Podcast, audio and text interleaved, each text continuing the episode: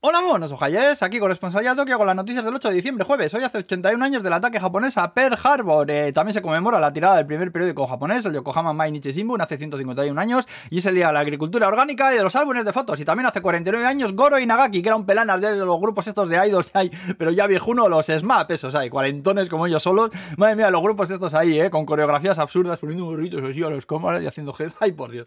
Yo es que esta mierda nunca las entenderé, eh. Y ojo, no te lo pierdas que mi suegra, cada vez que vea a mi hijo, que es o Hal, con le llaman aquí, le dice que se presenta a casting para un grupo de estos, que es muy guapo, dice, sí, hombre, lo que me faltaba ya, ¿eh? que me venga con zapatos esos de, de chúpame la punta, los pelos cardados, no te jode, en casa no entra, así te lo digo.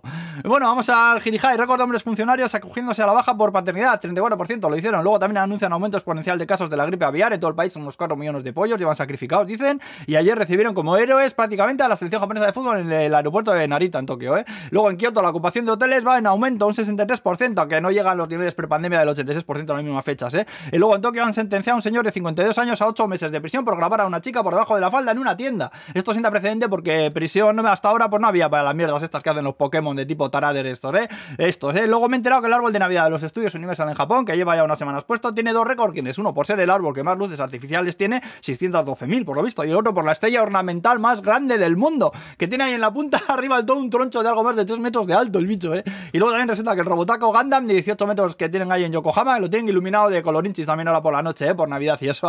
Ay, ay, ay, ojalá que el alcalde de Vigo vea este informativo y ahora se pique mogollón y custodia un Manuel Manquiña de 150 metros ahí que eche fuego por la boca y se tire pedos y que sean luces de láser o algo. Madre mía, que esto absurdez no cabe nunca, por favor. Y luego para acabar, hablar de una exhibición de Duolingo, la app esta para aprender idiomas que, bueno, han hecho en una galería de Harajuku en Tokio y muestra ejemplos de pésimas traducciones de carteles japoneses al inglés, el Japanglish este que llaman aquí, ¿eh? A veces ves cada cosa que, bueno, que flipas. Por ejemplo, hay una que en una tienda donde venden gelatina que pone en japonés no dársela a niños pequeños y ancianos, pues por el riesgo de atragantarse, la traducción en inglés es, por favor, no comerse a los niños y a los ancianos. O la de gracias por usar el baño con pulcritud, traducido como, por favor, orine con precisión y elegancia.